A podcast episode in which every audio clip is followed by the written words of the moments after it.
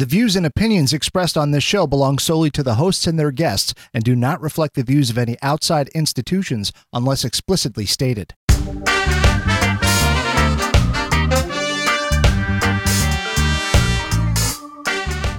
What's up, everyone? My name is Steve Vanderwall, and I'm the host of Cannabis Cum Laude, a podcast devoted entirely to cannabis. This podcast will cover a full spectrum of topics, including cultivation, business, medicine, politics, culture, advocacy, and everything in between. Because let's face it, the cannabis industry is very complicated. It's robust and it has a ton of moving parts. So it's going to be my job to help you understand it a little bit better. So tune in every week for a brand new episode. And if you enjoy this podcast, please subscribe, rate, and review the show. And if you really, really, really like the show and are interested in sponsoring, please shoot me an email at logistics at cannabiscumlaude.com. Now enjoy the show. What's going on, everybody? Welcome back to another episode of Cannabis Cum Laude. I'm your host, and I'm here with a mentor of mine and a buddy of mine, Dylan Proctor. Dylan Proctor is the founder and CEO of Mainstrain, the founder and CEO of East Coast Cure, which is a craft cannabis cultivation facility and brand, uh, and also the founder and CEO of Made Men Genetics, who has some really exciting stuff in the pipeline uh, that I was privy to earlier in December. Um, Dylan, thanks so much for uh, for coming on the show. I really appreciate it. Of course, I'm glad to be here. So as I mentioned, you know, I've seen I've been up to Maine a couple times. I've seen your facility firsthand. I'll tell you this, the honest to God's truth, you're one of the most talented cultivators I've ever met in my life with some of the best weed I've ever smoked and I've smoked a lot of weed from all around the country and all different growers. But not only are you a talented cultivator, you also own Mainstrain, which is an agriculture equipment distributing company, which I also work very closely with. Uh, all the equipment and 90% of the equipment in my rooms come from you guys, and it's just been a fantastic experience. And you also own Made Men Genetics, which has got some really unique genetics coming down the pipeline. Where take me back to how this all started? Uh, so goes back quite a ways. I, I got into the industry when I was about 14 years old, uh, just growing kind of in the traditional market, uh, learning the ins and the outs. Then, as I got to become about 15 or 16 years old, I became one of the youngest med patients in Maine at that time. Um, I then started growing some big plants in like 100, 200 gallon pots out in the woods out behind our property.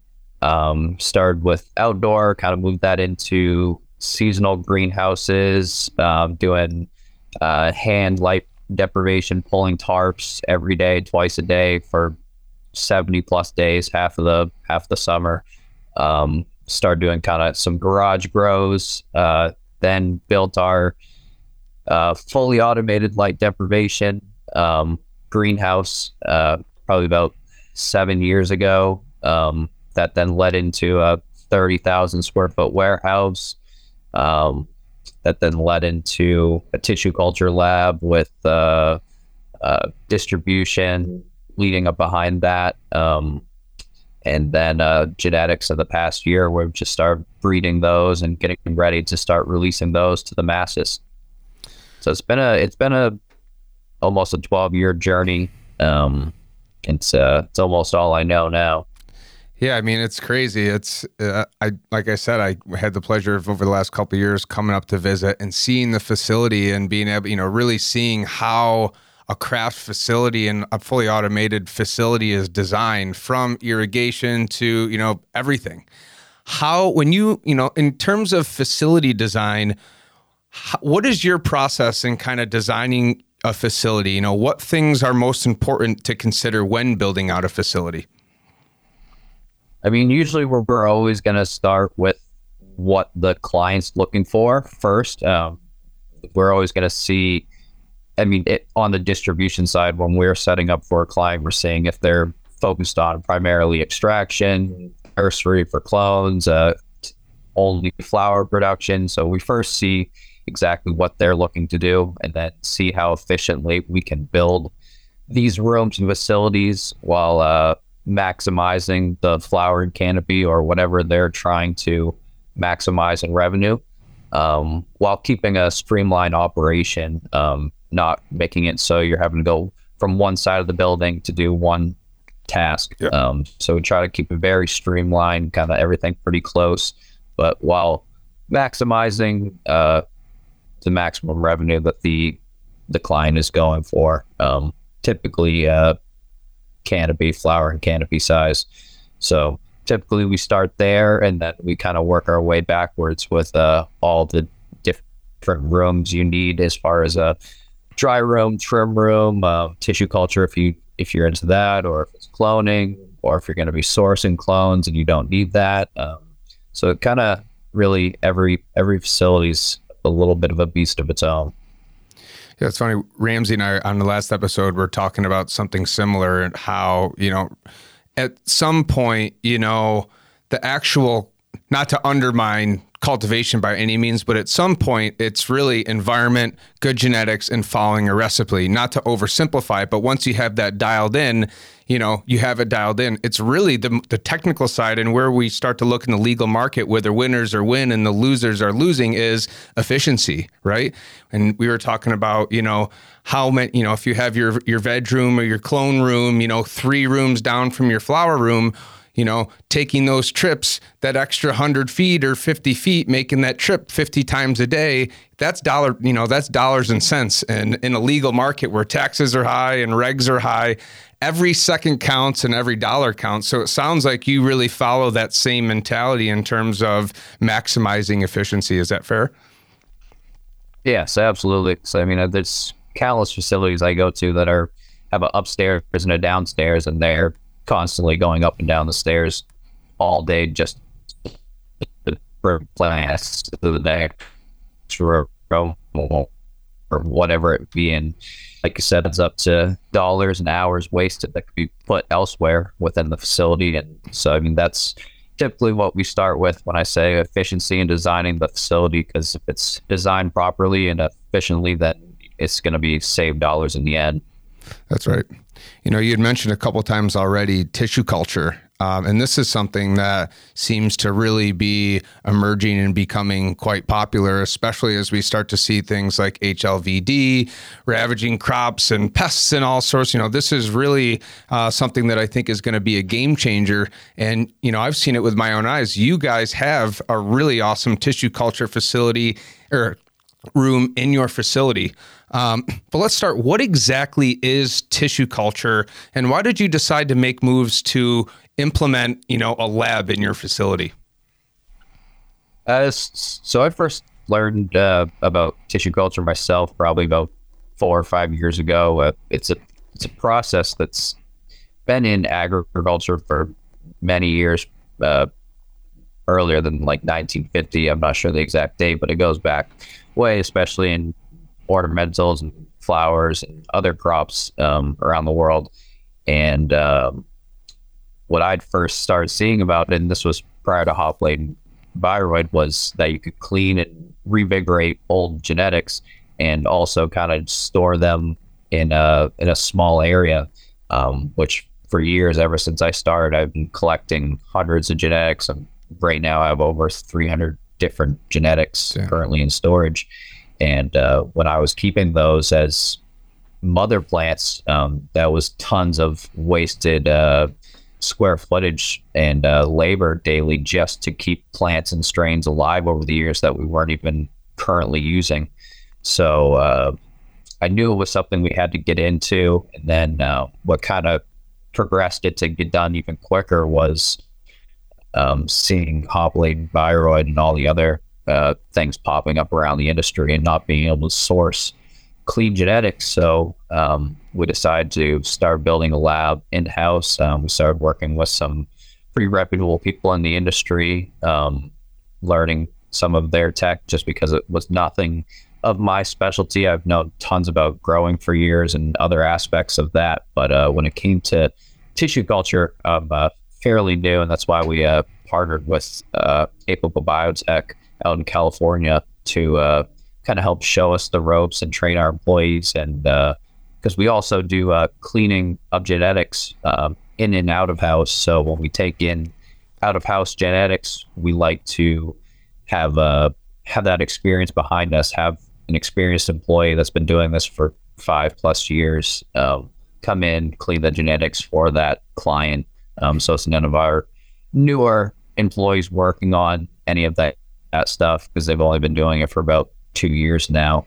But uh, we've had great success so far with well over 20 different clients just here in Maine. Um, but yeah, we mainly do it for storing and cleaning genetics here, um, uh, as well as keeping them safe for years and kind of resetting that vigorous growth. We have some that are 20, 25 years old that go wow. back into the early 90s that we've had to completely reset and kind of re-show what that plant really has. Yeah, I remember actually the first time that I came to visit you, and actually I think it was the first time that we met when I came up to Maine. There was a, a tech from Apical that was actually there doing work under the hood, and I and I got to you know kind of see it firsthand.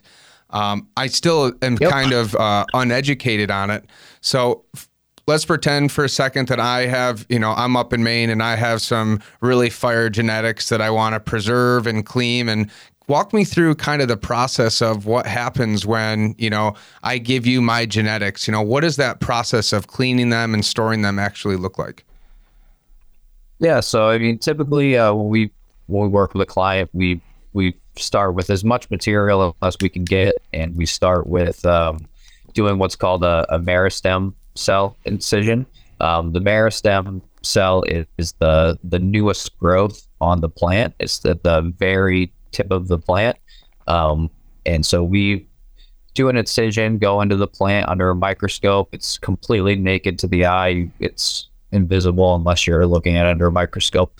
We remove that uh, cell out of the plant. Um, we put that into a, a special uh, agar that agar will regenerate the that cell over about two month period.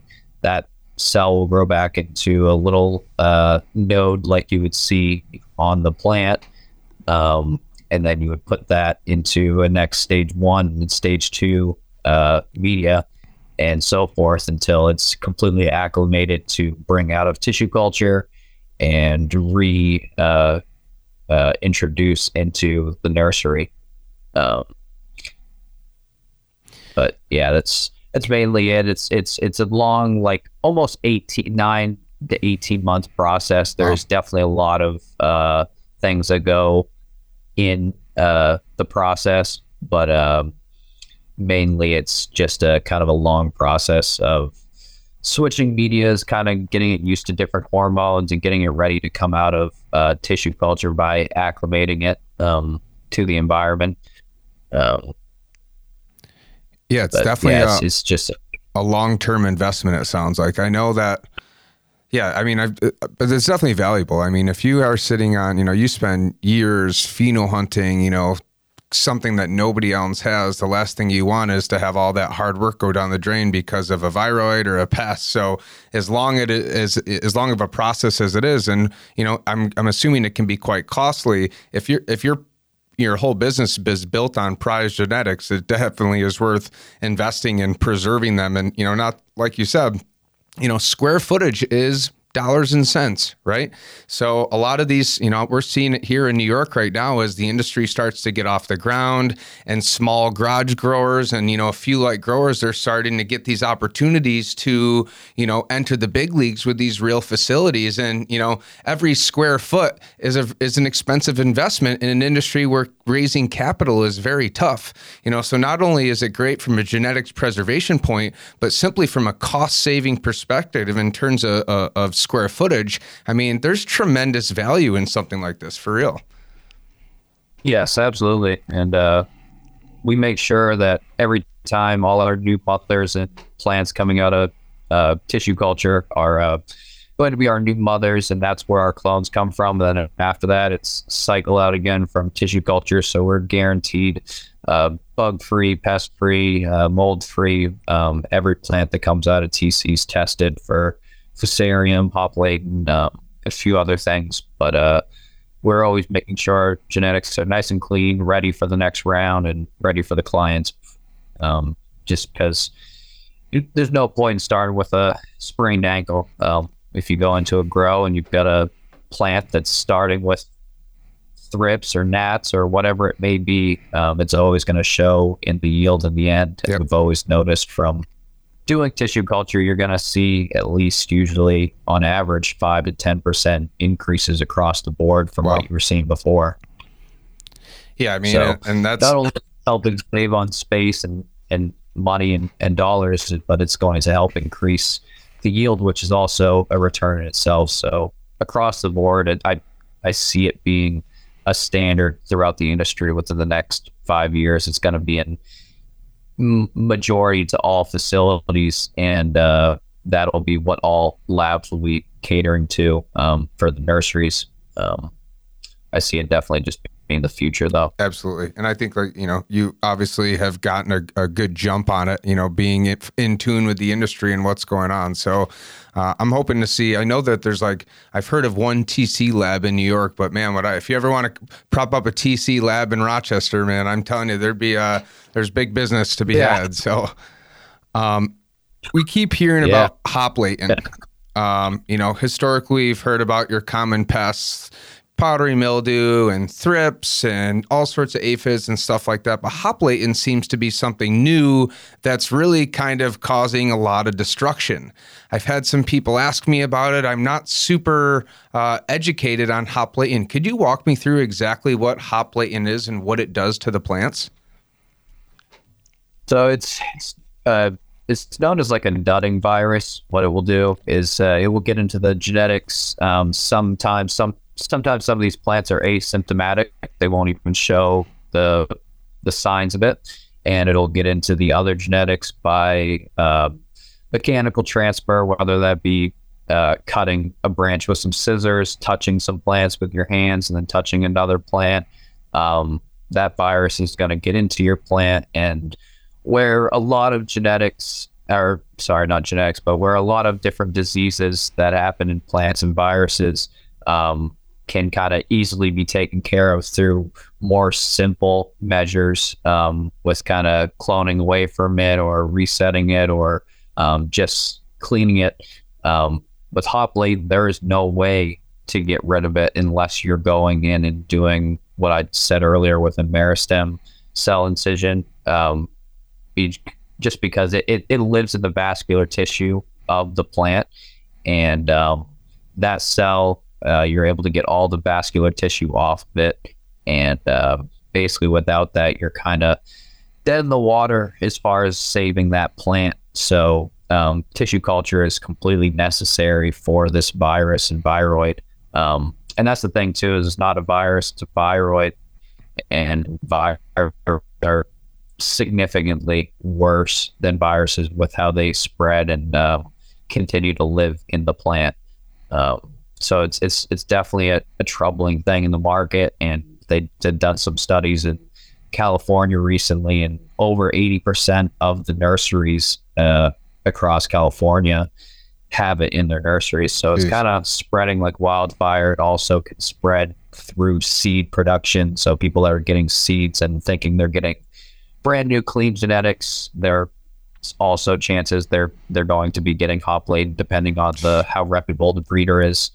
Um, so you really have to be careful nowadays because you can completely ruin an operation, um, and it's it's it's also not easily killed through uh, standard procedures that most growers have been used to over the years, like uh, just standard alcohol, things like that. A lot of these things are not going to kill this viroid. Um, so you have to you have to really do your research. Um, we like to use uh, definitely like bleach, uh, Virkon S. There's a few different things um, you can use to help kind of soak and sanitize your tools in between uh, in between cloning or other things like that. But uh, you really got to be careful. Um, you don't want this virus to spread. The the main the main source is taking in unknown genetics. So if you're ever going to take in genetics, you you you for sure should get a test first, uh, quarantine your plants, always to never ever just bring them into your your main stock or mother stock. Um, you just you just never know, even if it's your your best friend or someone you know forever. You, you're definitely gonna want to test first because, like I said, there's a great chance the plants are asymptomatic and not even showing signs of this viroid. I know it's one thing that I hear a lot, you know, from friends and small growers is, you know, oh, I took this new clone in from a buddy of mine or my uncle, and you know, nobody thinks, and you know, I'm sure whoever gave him the clone had no idea that the, you know there was something intrinsically wrong with it. But you know, you, I always tell people if you're going to buy clones, make sure you're getting it from a reputable company. Make sure there's test results. You know, I'm a fan. I like Boston clones. They come, you know, guaranteed pest and disease free with paperwork and stuff like that. And there's, you know, I'm sure companies like Made Men Genetics will have, you know, all that similar paperwork and kind of that uh, paper trail. Um, and that's something I really want to talk a bit about right now is, you know, Made Men Genetics and, you know, kind of what you've been have, working on, you know, the last year or two with some of your new genetics. We were just down, you know, Ramsey and I actually were talking about you on the show last time about how we met at the tasting party up in, in Bangor, which is an absolute blast, by the way. I, I hope I get an invite to the next one. Um, and we were Definitely. able to, to firsthand sample a lot of your new phenos that you've been working on uh, for the last you know year or two. Walk me through that process of you know what you've exactly been working on and, and why you so you know why you uh, kind of focus on the genetics that you chose. Yeah, so uh, I kind of started Made Men Genetics with a, a friend and partner of mine that uh, goes back well over 10 years, uh, kind of when I was getting into the beginning of this industry. Um, back then, they had uh, they had just found the uh, seed of what we grow, uh, blue cookies. That nowadays there's a few few different phenos of blue cookies out there, but the one we grow um, was found by us and uh, pheno hunted by us. Um, there was only two seeds found in uh, in a about a 50 pack of of flower. Um, so it was uh, it was it was very very rare find. Um, and then about 10 years later, 2019, I took that blue cookies we've been growing for 10 years, um, uh, reversed it, got some feminized pollen from it, crossed it to all the 100 plus different genetics I've been collecting over the 10 plus years. Um, and then over that, after 2020, uh, we've been testing it up until now, all those different genetics um, in Oklahoma, in Maine, in uh, California, uh, indoors, outdoors, greenhouse, uh, soil, hydro, all different styles. Uh, we wanted to really test these genetics um, in every aspect before we release them to the public.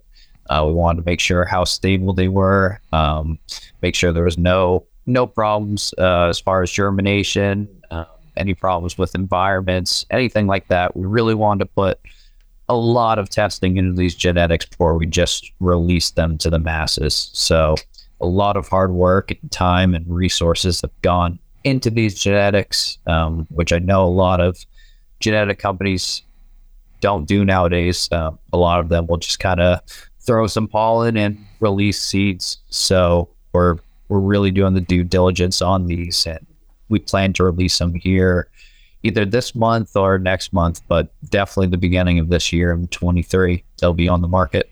Hell yeah. Very excited about that. Um, I want to talk a little bit about what's going on in the Maine market. Um, I'm always interested to understand markets state by state. You know, obviously, I'm, I'm pretty in tune with what's going on. And, you know, we always hear mar- about New York or California or Colorado, and those are always the staples that people talk about. But there's other markets that have come online, like Michigan and Maine, which have their own kind of unique personalities. You know, talk to me a little bit about what's going on in the Maine market right now and kind of what's been happening over the last five years. Uh, so Maine, it's it's a it's a very progressive market. Um, we've uh, we're actually one of the oldest markets there has been as far as a medical program goes.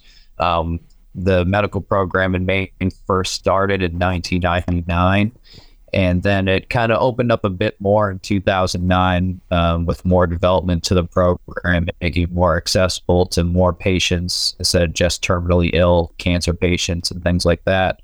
Um, so, uh, over the past 10 years in my involvement, I've seen tons of progress as far as more openness to more uh, more licenses, more uh, capability of what you're able to do, um, more access, more patients, um, able to open up more stores for growers. Um, before it was very very monopolized ha- how many stores there could be and how many licenses there could be. Um, that's now not so much a thing, but with that comes a lot of a lot of great growers and a lot of competition. So you really have to be on top of what you're doing and uh, growing a high quality product because there's definitely tons of great cannabis here in Maine. It's it's a it's not a new program.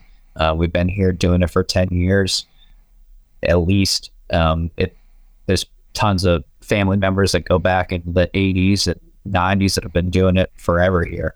Um, it really reminds me of like a Northern California vibe. It's it's very uh, grassroots. Everybody kind of knows each other. Yep.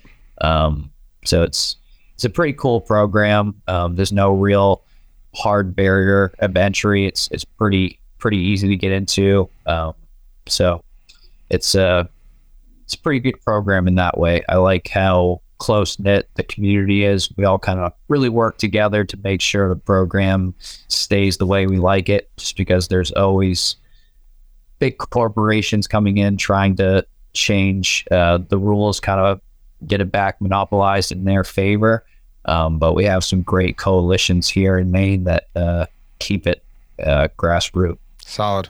Yeah, grassroots and, and craft is where I think, you know, the industry lives and, and thrives. You know, we're dealing with the same thing right now in New York where it's kind of like a two market thing where you have your MSOs and your corporate, you know, kind of companies. And then you have your craft farmers, you know, of your small to medium sized businesses. And, you know, just like any industry, whether it's the beverage industry or the alcohol industry, the food industry, there's always going to be players of all sizes. You're going to have your craft and you're going to have your, you know, your corporate corporate, and that's just the reality of you know any market.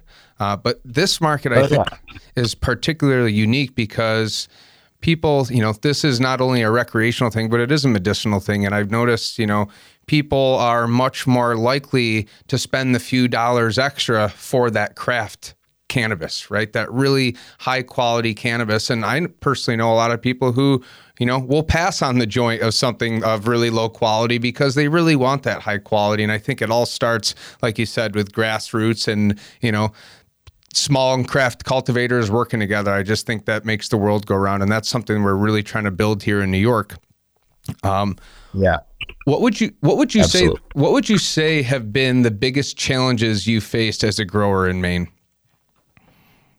Uh, the biggest challenges, I mean, with uh, any new program, there's always developments. There's always rule changes that you do developments. So it's always kind of been a, a on the fly type thing as far as having to development or to develop to the program as it develops. So um, that's kind of been one of the biggest things. But like I said before, I mean, I'd say the biggest thing and challenge in Maine is making sure you're growing quality product because it's uh, there's tons of great products here in Maine. So um, there's really not much room for error if you really want to uh, thrive in this market. Uh, you're gonna have a great, great reputation, great brand behind you, um, and uh, be putting out fire quality always and working within your community. So that's kind of that's always been our challenges and always finding like uh, quality workers and quality teammates. Um, so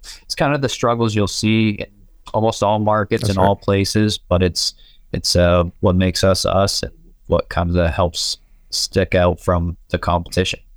Yeah, I tell everybody all the time, you know, I think a lot of people tend to get nervous when they hear, you know, oh, the MSOs are coming in or these all these licensees and competition, you know, am I going to make it? And I always tell them, if you're growing quality or you're making quality edibles, whatever you're doing in the space, if it's quality and you, you know, you're going to survive, right? Good weed will always be smoked and always sell right? That's just a fact. When you start cutting corners and you start, you know, decreasing the quality of your nutrients, and anytime you cut corners is when your business is going to fail. But if you're always putting your best foot forward and you're always really trying to maximize quality and push the limits, whether you're running 20 lights or 500, if you're pushing quality, you're always going to win, you know? And, uh, I, have noticed that with you guys. You know, every time I come up, I always try to buy something different. I'm always like, oh man, how am I going to smoke this before I smoke all this before I get on the plane tomorrow? And uh, you know, you're just an, uh, an attestation to you know quality will always survive. So major props to you. Uh, you're definitely somebody I really look up to, and I think a lot of cultivators should look up to as somebody who's been doing it and doing it right. Um, you know, with that being said, like I said earlier, the New York market right now is in its infancy. We're in the first year of licenses. And although, you know, it's been kind of a fumbled rollout, to be honest, we're starting to see some traction and we're starting to see, you know, some uh, lic- more licenses being allocated and the, the industry is really starting to come online. What would you, what advice would you give to cultivators entering a new market? Uh, the biggest thing just like I'd said about Maine, where it's it's developed so much over the years, um, being in it firsthand over the past ten plus years. Um, I really suggest everyone stay very involved with their local and state meetings um, that always have like proposals for rule changes. Um, just because, like I said, it's very beginning. Um, you guys have a very great opportunity to make this uh, amazing program. And if everyone stays on it and works together, um, it's going to be something amazing. Um, just like you said, there will always be MSOs and corporations and politicians that will try to corner the market and uh, try and to ensure that the um, the small craft farmers don't make it. But as long as you guys unify and stay together and work together, you guys will always win and that's uh, one of the biggest keys. And uh, just making sure this program doesn't get overtaxed, and uh, just as you know, with other major programs out there right now, with like California and other places, if it's overtaxed, it just ruins the legal market that everyone built. Um, it's, uh, I mean, we all came from the illicit market, so I've never been against that. I never would uh, knock it. Um, but I know that for the legal people that are looking to make a, a legal program and do it right, um, you just got to kind of work with your state and city um, to make sure this program rolls out correctly. And uh, the patients are the ones that don't suffer because if they suffer, they're going to be the ones that just buy off the illicit market. Who knows what they're they're getting? Just untested, unknown product. So it's just like I said, make sure these growers really unify and make sure to make this a great program for for all of you. And I think with uh, your micro licenses that are coming out there, it's looking like a great opportunity for a lot of you. Um, so I think it's a it's going to be a great program. Yeah, I definitely think that we have an obligation as as operators to be advocates as well. You know, there's a lot of we've seen a lot of, you know, not to knock anyone, but we've seen a lot of suits and people who, quite frankly, I don't think really represent the true industry doing a lot of the lobbying. And not saying it's all, you know, malintentioned or done a bad job, but the people who've been doing it, you know, in the underground market, in the traditional market, those are the people that know what's going on. Those are the people whose voices are need to be heard. And while sometimes, you know, we've we've real we've noticed this in the state market, you know, the Office of Cannabis Management has really not been very great at communicating, leading, leaving a lot of people kind of in the dark. Um, but I, like you yeah. said, I think people need to focus less on what's going on at the state, at the highest level, the federal government, and talk to your local officials because more often than not, they are accessible and I, I can yeah. speak from Rochester. I can't really speak from any other parts of the state. Our politicians and leaders are very cannabis forward. They're very in tune with what's going on and and how this industry should be set up, and they listen. Um, so you know, Yeah. any any operators out there, wherever you are in the supply chain right now, you know, like Dylan said, get involved in these community meetings, write your letters, submit your public comments, and talk to your local officials because there is strength in numbers. And you know, maybe little old me may not be able to have an impact at the state level, but a bunch of little old me's teamed up with local policymakers. You bet your ass will probably be able to make some waves. So, you know, I, I, I couldn't agree more with what you just said. Yeah, it's uh, it's definitely a thing. Uh, competing in numbers because I mean the the MSOs and people they have plenty of plenty of money and resources and connections. So the only way to really fight back is unify and make sure you guys stay on top of your uh, your program and it stays what you guys wanted. So that's my biggest thing I would suggest to everybody and anybody in not just New York, any new upcoming market. Um, stay involved, stay uh, reading the regulations, make sure nothing's uh, in the fine print. It's going to ruin the medical program or rec program.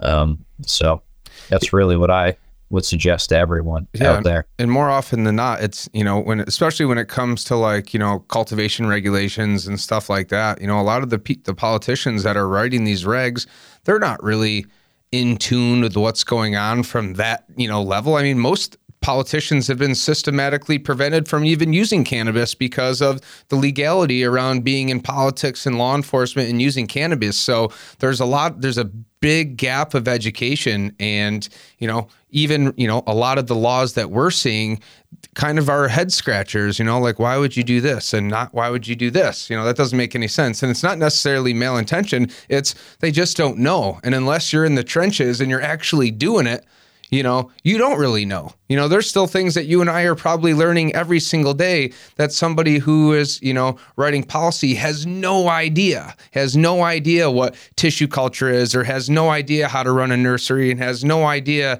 you know, some of the sustainable measures that you can use to have a more sustainable, you know, there's a whole laundry list of things. So, you know, just going back to what you said, get involved, you know, I think a lot of people right now are in this weird position where, you know, they're, they're we're starting to see some you know traditional market operators come to the surface, uh, but there's still a little bit of fear, uh, and rightfully so. You know, people who've been doing this a long time, you know, to come out in the woodwork and say like, "Hey, this is what I've been doing, but here's my advice." You know, that takes some cojones. So um, again, I couldn't Yeah. agree more. Get involved in local and state politics, and uh, you know, grassroots. You know, it really can make a difference. It's a little it's a little harder to make policy change when you don't have big corporate bucks and expensive lobbyists behind you, but you best bet your ass that you can get it done. But it is a, a strength in numbers game for sure.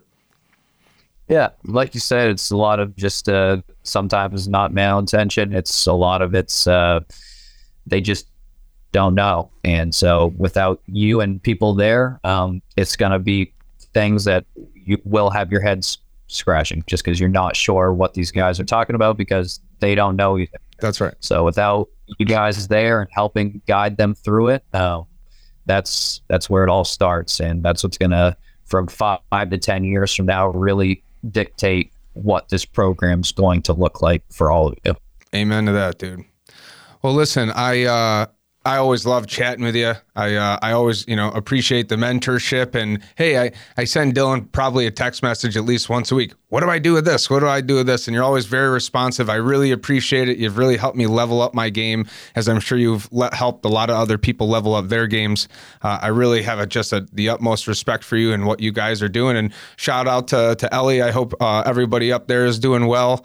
Um, where if people want to reach out to you or kind of see what you're doing where can they find you online Uh, if they go to uh, eastcoastcure.com or uh, mainstrain.com, um, they can contact me through there or any of our Instagrams, which are also on those uh, websites. Um, but uh, we're uh, we're very responsive, open to questions, and helping out the community. So uh, anyone out there that has any questions or needs any help with uh, their grow or whatever it may be, feel free to reach out to us.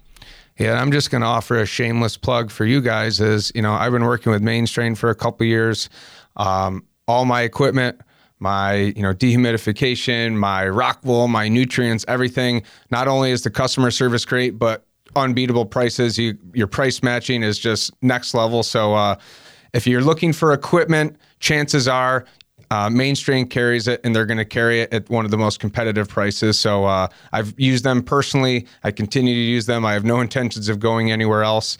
Uh, you really helped me level up my game, and I uh, I just say thanks so much. I really appreciate it, and I appreciate you uh, taking the time to come on the show today. Oh, thank you so much. And yeah, like you said, if anyone needs any equipment, consultations, or anything like that, we are open for that. We uh, only sell really what we know and use, so we make sure to uh, come with the knowledge behind that equipment. So if anyone needs any help or equipment, uh, just reach out to us. And I appreciate all your support over the years. It's, it's been uh, it's been great. Absolutely. Well, everybody, this has been another episode of Cannabis Cum Laude. Good buddy of mine, Dylan Proctor.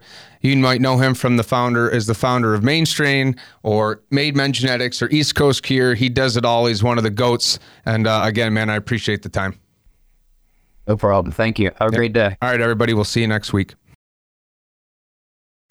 Thanks to our friends here at Rockbox Recording and Production in Rochester, New York. They are a full professional podcast and video studio designed by a radio guy for podcasters. Audio, video, voiceovers, editing, whatever. Mouth off at Rockbox at rockbox.com.